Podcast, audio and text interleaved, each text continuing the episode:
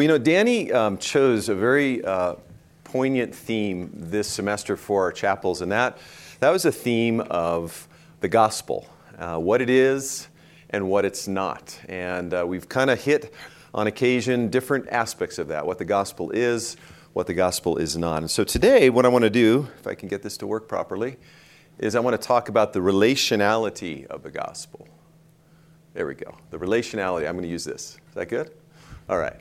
And uh, this is kind of something that we often don't think about when we think about the gospel. We tend to think about the gospel in terms of um, truths, uh, propositions, but I want to talk about a little different angle. And we're looking at the same diamond. I want you to imagine the Hope Diamond in, uh, in the, the, museum in Washington, D.C., and, and I want you to look at it from a different angle. I want you to look at a new facet, uh, that uh, brilliance that comes from that. So you might have heard this quote, very familiar quote. Um, uh, Christianity is not a religion, it's a what? Relationship, right? You've heard that. Now, obviously, in the academic sense, Christianity is, is a religion. If you're going to study world religions, you're going to study Christianity as one of those world religions. But in the sense that we're talking about today, we want to emphasize that truth because I think oftentimes we've said that. You've probably shared that with people. Maybe in, in sharing the gospel, you have told somebody, hey, it's not a religion, it's not an issue of, of religious exercise or religious merit, it's, it's, it's an issue of relationship with God. But what I'd like to suggest today is that even though we believe that from an intellectual and mental standpoint, we often don't present the gospel or believe the gospel that is relational. We say it's a relationship, but we actually present something that seems less than a relationship. And so that's where I want to go this, this, uh, this morning in, in our time together. Too often, the way we define the gospel and the way we communicate the gospel suggests that we don't really believe the gospel is a relational message. And so I want us to see some of this, okay? So it's common to use this passage to define the gospel, and Deontay did this several weeks ago for us. He, he went through this passage and he did a fabulous job at kind of outlining. And I hope you put your seatbelts on because there's going to be a lot of scripture up there. But he talked about the gospel, 1 Corinthians 15, verses 1 and 2. He said, Now I made known to you, brethren, the gospel, there's the word gospel, evangelion, which you, by which you are saved. And then he gave the, the various points of the gospel. I delivered to you of first importance and that first order business, uh, what I received that Christ died for our sins, according to the scriptures, that he was buried, that he was raised on the third day. And so, if we're looking at just the facts of the gospel, we find that 1 Corinthians 15 lays it out clearly for us. But oftentimes we, we stay there and we just say, well, that's the gospel. It's these facts, it's these truths, and it's nothing else. And I think we often fail and maybe come short of defining the gospel more relationally, and I think there's a lot of evidence in Scripture to show that we should. And so that's where I want to go today. Um, just looking at some of the language that Paul uses in the pastoral epistles and in the prison epistles, we see this language of relationality as he talks about our state before we were saved and then what happens after we were saved. Even in this text here in Ephesians 2, you were dead in your trespasses and sins, in which you formerly walked according to the course of the world, according to the prince of the power of the air of the Spirit that is now working in the sons of disobedience, among whom to, among them we too all formerly lived in the lusts of our flesh, indulging in the desires of the flesh and the mind, and we were by nature children of wrath. Now, that's a pretty dim uh, passage for us. This is your state before Christ. But I want you to know the, the, the word there children of wrath. There is family language being used, even in discussing our pre salvation condition. And then, as Paul talks about what happens to us after we get saved, I think I'm going to read off my notes because I'm having a little trouble with that. That's what happens when you get to be 50. Um, it's rough.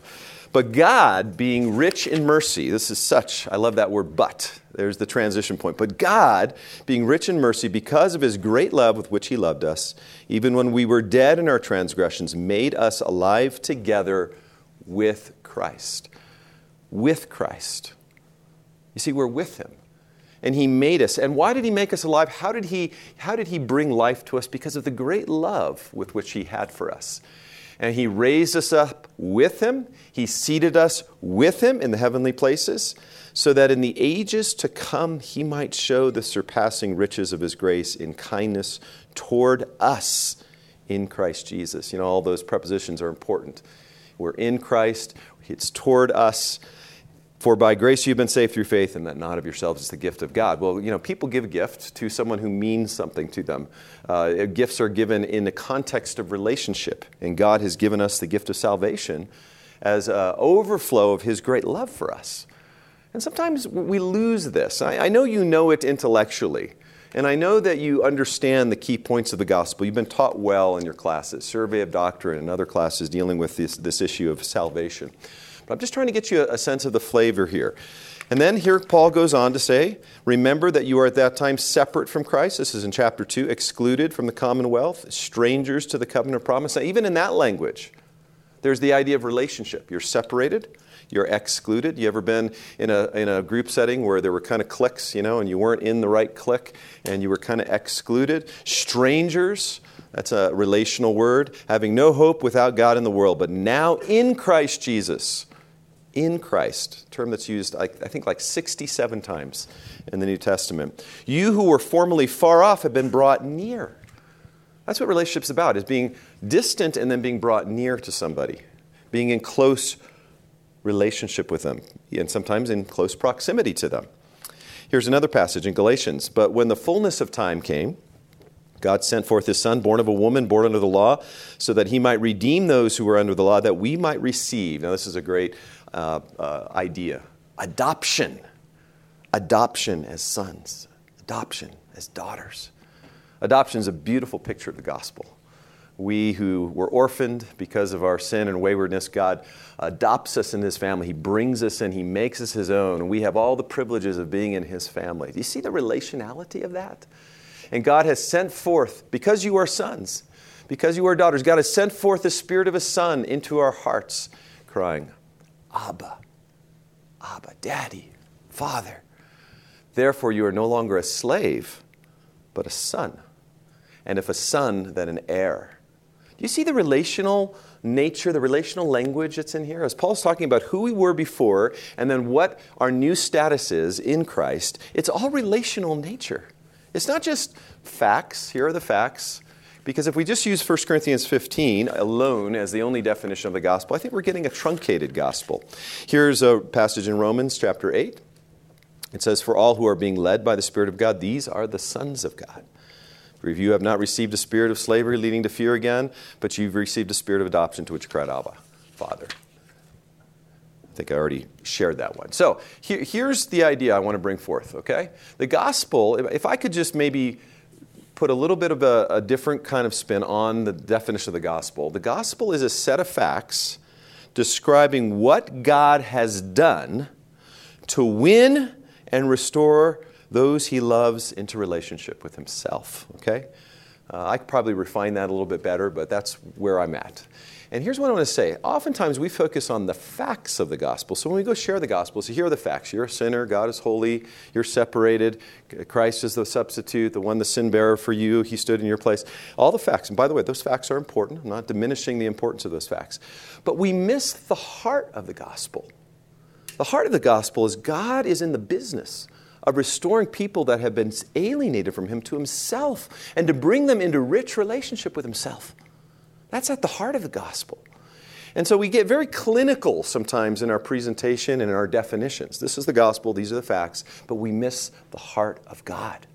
We miss that, that component that is so important. So, why should we see the gospel as relational? well, here's the first reason. Oops. Go back. Are you doing something? Nope. First of all, God is a relational being in himself. God is a relational being in himself. Now, you probably have covered in some measure in a survey of doctrine uh, the Trinity, right? Um, and the Trinity is kind of, I think in Christendom, the Trinity is kind of like our appendix. You know, we know it's there, but we don't really know why. And we don't know much about it. But I, wanna, I want you to know something that in Scripture, this concept of God being one but three, God three in one, and, and the nature of the Trinity, that God has always been a father, always. And Jesus has always been a son. And the Son has always been loving the Father, and the Father has always been loving the Son, and the Spirit of God is the one who mediates that love between Father and Son. And that has been happening for all eternity. And God creates human beings in his image. And then the fall happens and we are separated from God. But God desires to draw us back into that tri unity of love that has been present from eternity past. Man, that is, that is beautiful. That is beautiful. God is a relational being in his nature. Um, we see this uh, really um, prominently in, um, maybe I need to go like that. There we go. We see this in John 17 in, in Jesus' high priestly prayer.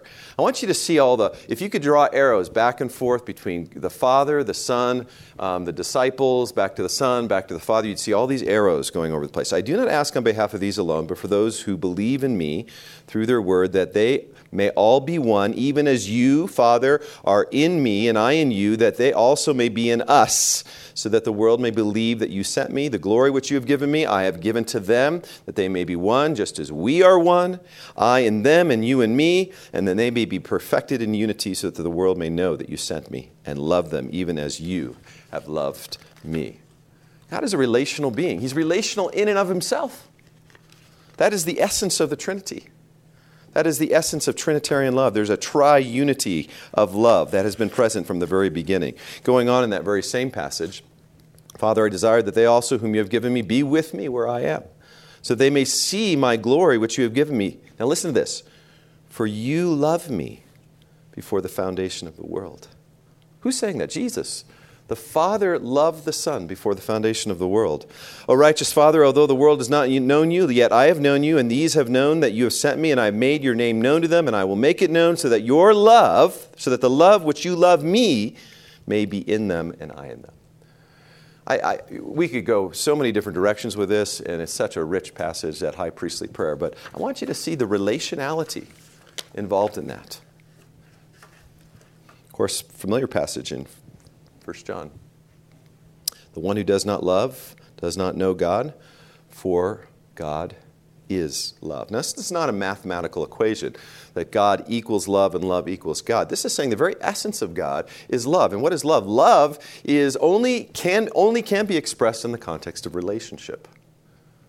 He's a relational God by his very being, his very essence.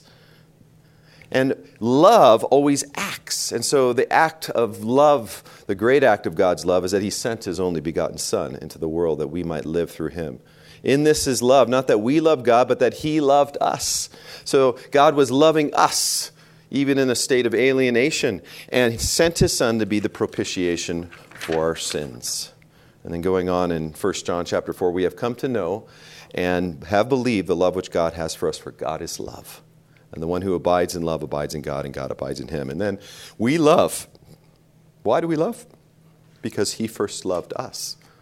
See, the very nature of human relationships between each other is founded in the nature of God's relationship with himself as a triunity of love. We love because he first loved us. So, these are just some some, uh, some ideas. God is a relational being in himself. And as you get into study of theology, you can delve into Trinitarian theology a little bit more and come to see that. Here's the second we share in divine community. We share in this divine community. First of all, we've been made in the image of God. Now, I know that uh, you've been studying this. I've been hearing some of you talk about papers you've written on this subject.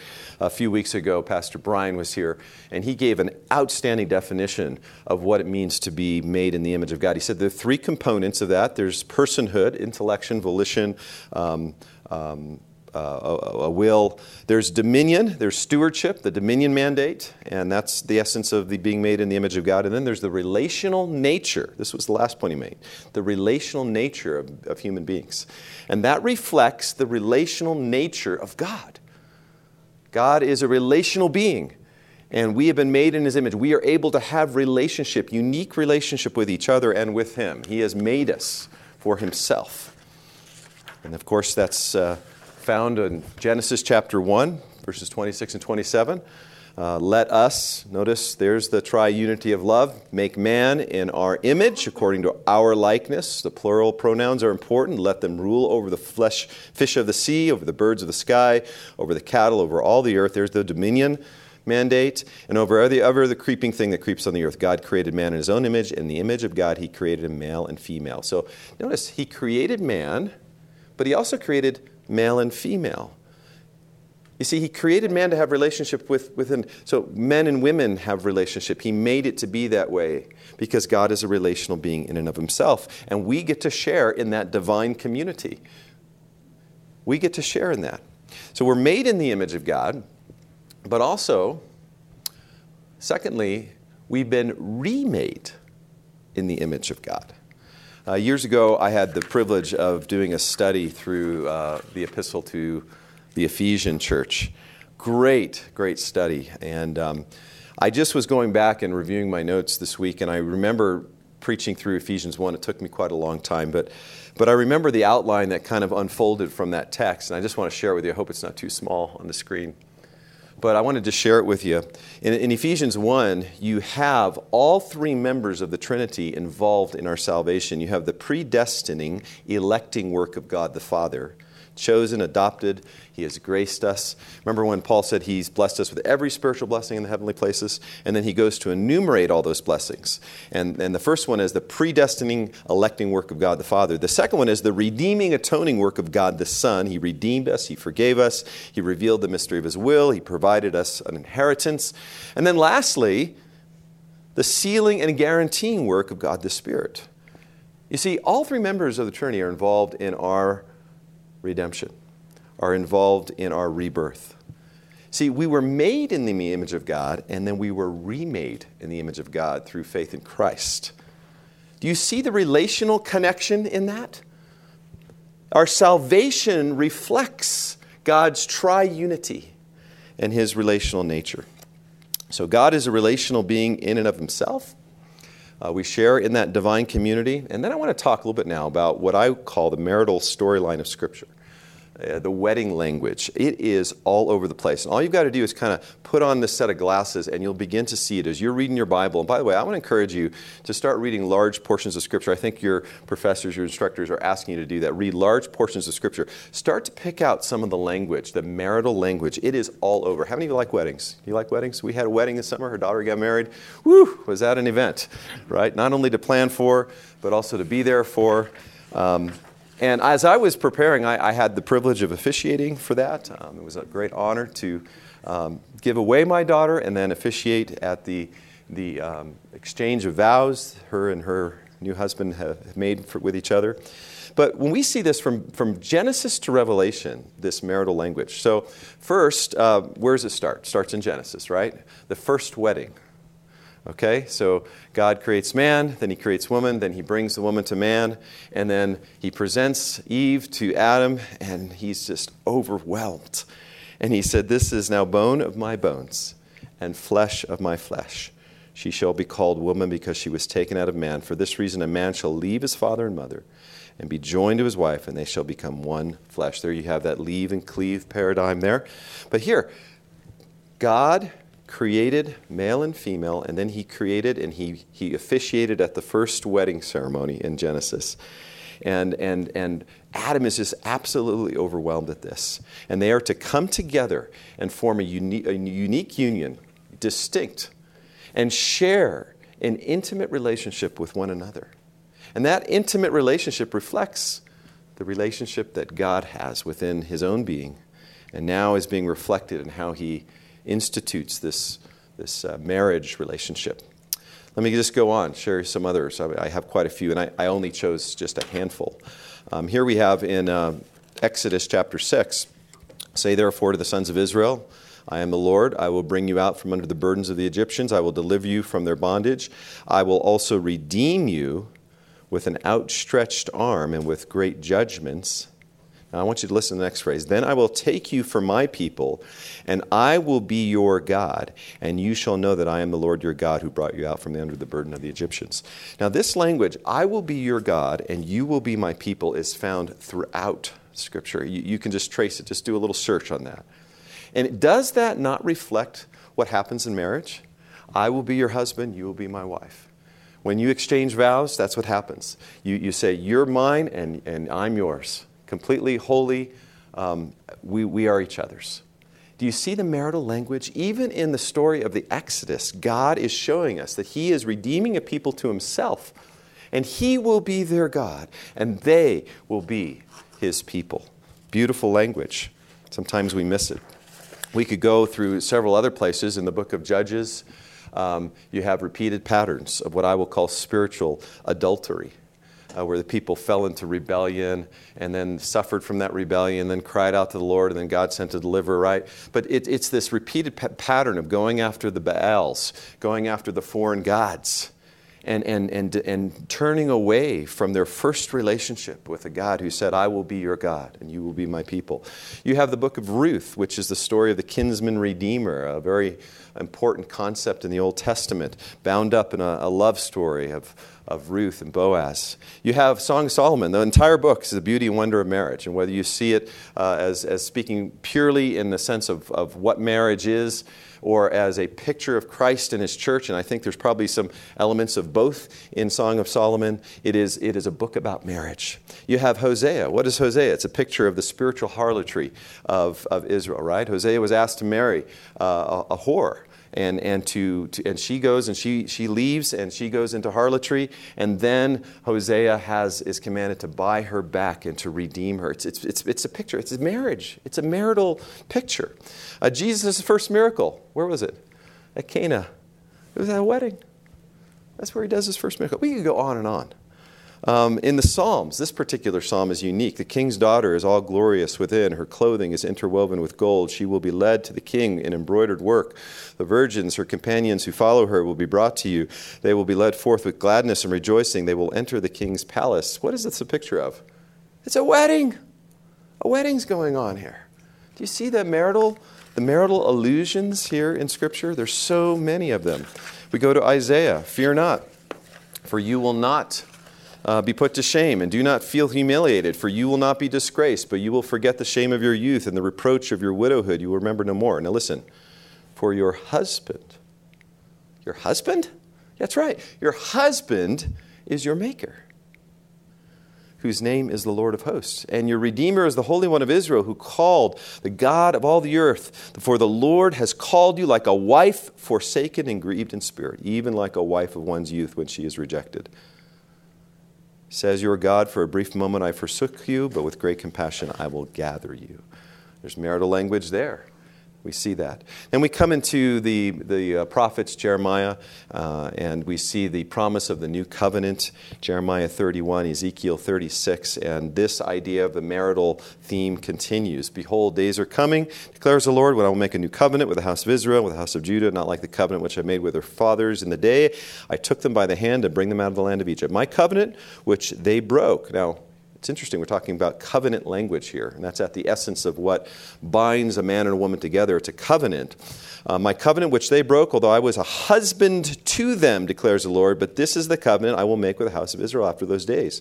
I will put my law within them and on their heart, and I will write it, and I will be their God, and they shall be my people. Here it is again. Okay? They will not teach again, each man his neighbor and each man his brother, saying, Know the Lord, for they will all know me, from the least to the greatest, declares the Lord. Isn't that the essence of marriage, is a deep, intimate knowledge of another person? For I will forgive their iniquity and their sin I will remember no more. You see this? I, am just trying to paint a picture. This is all over there. You go in the New Testament. I preached on this text on Sunday at Fellowship Baptist Church. It's about John the Baptist. And uh, he said, He who has the bride is the bridegroom, but the friend of the bridegroom who stands and hears him rejoices greatly because of the bridegroom's voice. So this joy of mine has been made full. He must increase, but I must decrease. You know what? John describes himself as, a, as the friend of the bridegroom.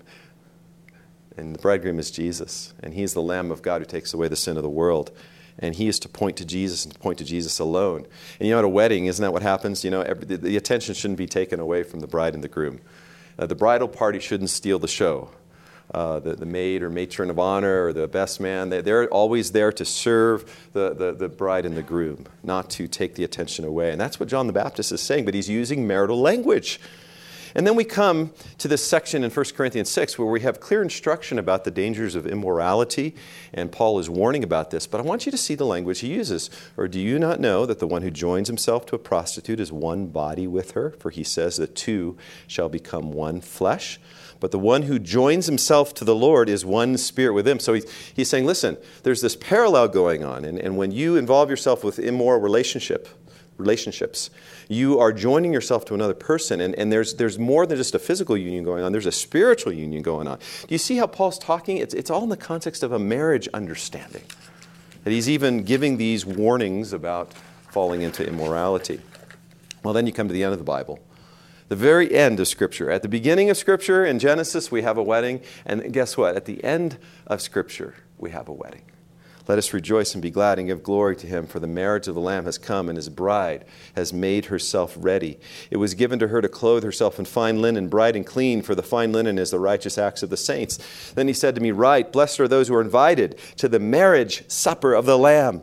And he said to me, These are the true words of God. Boy, we look forward to that day when we'll participate in that great marriage supper. But it is a marriage supper where the bride of Christ, the church, is, re, is united for all eternity with Jesus and will live with him forever. Will come into his house like a, a bride will come into the house. And we are brought in, we have a supper, we have a celebration together, we have a reception, a grand reception. Do you see from Genesis to Revelation the marital language? It's all over the place and it describes God's relationship with his people. But oftentimes, when we present the gospel, we don't use any of this language at all. We kind of just, well, here's fact one, fact two, fact three. This is what you need to do in response. So I want to suggest, maybe a little bit controversial, but I want to suggest how should the relationality of the gospel change our view of God? And there is one particular view of God as, as, as God as the glory grabbing, self absorbed one. Now, I know there is a lot of great um, material that has been written by pastors and theologians on the glory of God, a very prominent theme in all Scripture. I don't want to diminish God's glory in any way, His transcendence, His power. But often we, we get this, and I think it is skewed this idea that God is in the business. Basically, what God wants to do is just bring glory to Himself all the time. And He is absorbed in doing that. And I think that skews the essence of the gospel. We see here the love of power, and we see the gospel defined by individual capacities, which I will call all the omnis omnipresent, omnipotent, um, omniscience, all of those big power attributes of God. And there's an emphasis on the independence of God. But in contrast to that, we see the God of Scripture as a glory giving God. He shares himself with us. He is other centered. He invites us into that triunity of love and says, I want you to be part of the love that has been happening for all eternity past. And so instead of the, the love of power, we see the power of love. Instead of being defined by individual capacity, we see God defined by relational communion. Instead of the emphasis on God's independence and transcendence, which I'm not denying is is true of who God is. He is above and beyond His creation, but He's also immanent with His creation. The emphasis is on relationship. And God's great and grand desire to bring us into relationship with Himself. So I, I, would, I would say that when we read stuff that talks about God and His business of bringing glory to Himself, let's read it with the lens of understanding the relational dimensions of the gospel. He is not a glory grabbing God. He doesn't have any need to do that. He is a God who invites us in. How should the relationality of the gospel change our view of man? Well, we see here um, man is a free moral agent with mind, will, and desires, self moved, responsible, uh, having capacities, versus a relational being made to enjoy God a responsive being, having affections, and it's the affections which drive our will. We tend to think it's the mind which drives the will, but you know, you do some reading in Jonathan Edwards and you will see this. The affections of the heart are what drive the will. And so we tend to think of man, of sin and man. Um, well, let me, let me get to the next one because that kind of will, will deal with that. How should the relationality of the gospel change our view of sin? Well, we tend to see sin as rule breaking. If you just break one of the rules, then you're guilty of all. 49 out of 50, you didn't, you didn't make it. You just came short. You, you fall short. Sin is missing the mark, trying our best, but falling short. It's very performance oriented. And the righteousness is often found in ourselves. But a, a, a, relational view of the gospel sees that the essence of sin is self love. Now, the first one to introduce this idea was Augustine. And he said that there's this inward curvature, that sin, the essence of sin is an inward curvature on ourselves. It's self love. And so the essence of sin is not necessarily disability as it is disaffection. We love the wrong things. We love the wrong things. Instead of loving God and loving Him for all that He is, we love other things. We put other things in the place of God. Self love and hating of God. So, really, the situation is far worse than just rule breaking. It's zero out of 50. You are far worse off than you think. It's affections oriented instead of performance oriented, and righteousness found on outside. Oops. Let me get the other half of that going here. I think I missed one sentence. Um, oh, that next one. I, I wasn't moving ahead. Okay. So let, let me go back just to so um, the relationality of the gospel in view of man, free moral agent, self-moved mover, having capacities, and a relational being made into enjoy God, responsive, having affections. And then here we go to the next one. I'm noticing I have to do this. Okay, so rule breaking is the essence of sin, trying our best but falling short, performance oriented, righteousness found in themselves, versus uh, self love the, the, the essence of, um, of sin being self love, turning away, curving in ourselves. Luther uh, developed that theme even further. That, that's really what sin is about. It's a, it's a problem with the heart. And that is why, in the promise of the new covenant, Jeremiah 31, Ezekiel 36, I will give you a new heart and a new spirit. I'll change your heart. So, how does the relationality of the gospel change our view of salvation? Well, in one view, it's a deal with a distant God. It's merely legal, or we would call it forensic. It's just about justification, if you want to use a little phrase, catchphrase. Now, um, oops, I missed the spelling of justification there. I apologize. It's an S in there.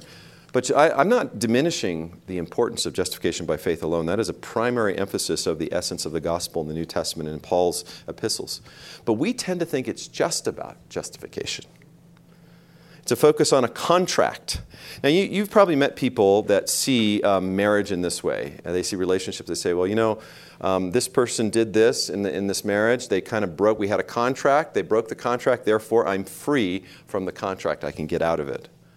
What is God's view of marriage? It's covenantal, it's not contractual. So we see uh, salvation as a package of benefits. We see salvation more exclusively as repentance from rebellion. And once again, I want to just have one caveat. I'm not undermining or underemphasizing that repentance is not an important feature of our response to God. But I, there was a great illustration I heard years ago that in, um, I don't know if they still do this, but in Africa, they used to catch monkeys by hollowing out a, a dried gourd and putting food in it. And so the monkey would come and sense there was food and see food, put his hand in there and grab the food, and then would be stuck, couldn't, couldn't pull out. And that's how they catch the monkeys. I don't know what they would do with them. Eat them? I don't know what they do with them. So, what, what is the idea? How does the monkey free himself, right? He has to release, pull out. And the idea of repentance is letting go of that which we are holding so tightly on to embrace something far better. We often talk about repent, repent, let go. We don't talk about what we're embracing in view of letting go of this, of our idolatry. You see, if we see sin as self love, we're letting go of that self orientation and we're saying, I want to be in relationship with God. And so I, I, would say that repentance maybe has a little bit of a different flavor than we often have been presented. Grace is seen as a what? It's seen as some enabling force. Okay? But here's a, a, different, perhaps, view, maybe just to help kind of round out our understanding from a relational perspective. Um, salvation is seen as an invitation to participation. It's heart to heart and life to life, marital in nature. That's the, the idea of marriage. The focus is on union. And whenever there is union, there is communion. And that is the, that is the great joy of the Christian life. It's, it's about communion with Christ. I know we have to develop habits, we have to develop disciplines. I've heard that. It's important, it's good to develop disciplines. But let me ask you a question. If I went to Nancy one day and I said, Well, honey, I'm making you dinner tonight because it's one of my disciplines, it's one of my habits that I'm developing in my life. How would she feel about that? She'd probably say, well, do you do it because are you doing it because you're just doing it out of rote duty and obligation, or are you doing it because you love me? Right? Sometimes we even put the disciplines of the Christian life into this category of, of, of non relationality. See, out of communion, out of union comes communion. Instead of a package of benefits, we get the person of Christ. Christ in you, the hope of glory. That's what Paul said in Colossians, right? Repentance from rebellion is really turning from self love to a new love by the power of the Holy Spirit. And instead of grace being a what, grace is a who. Who is the grace? Who is the person of grace? Jesus. It's not just a commodity, it's the person of Christ. Now, there's one slide I didn't add, and I probably should have added, but, but perhaps how does this change our view of sanctification? Oh, I did add it. I guess I did. So, an inordinate focus on disciplines and duties, the power of self effort, and along with that, the danger of moralism, versus, from a relational perspective, a new focus on desires and affections. The power of the indwelling Christ and the delight of a marital type relationship. It's a delight. Okay, so back to the first quote. When we say to those that we're trying to win to Christ, Christianity is not a religion, it's a relationship, do you really mean that? Is that how you view the Christian life? Is that how you view your relationship with God?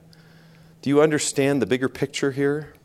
Or do we present it merely as the set of propositional truths, and that's it's no more? It's, it's forensic, it's legal, it's just these truth statements and propositions. So I want to encourage us to define and communicate the gospel relationally, not just propositionally, because when we do it, it becomes a heartwarming and heart winning message. All right, let's pray. Father, thank you that we've had this chance to explore this theme a bit. Lord, if there's anything that I've said that perhaps is not in alignment with your word, your will, I pray that you just strike that from the record. And I just ask that you would give us an overflowing desire to know you deeply, to be in intimate communion with you, to live out of our relationship with you, Lord. That our Christian life is not just a series of obligations to perform, but it's, it's a response of our hearts to your great love for us. You have invited us into the triunity of your love. And Father, we pray that we would live that out, we would express that to a lost and dying world. And we ask that through the power of your enabling spirit. Amen.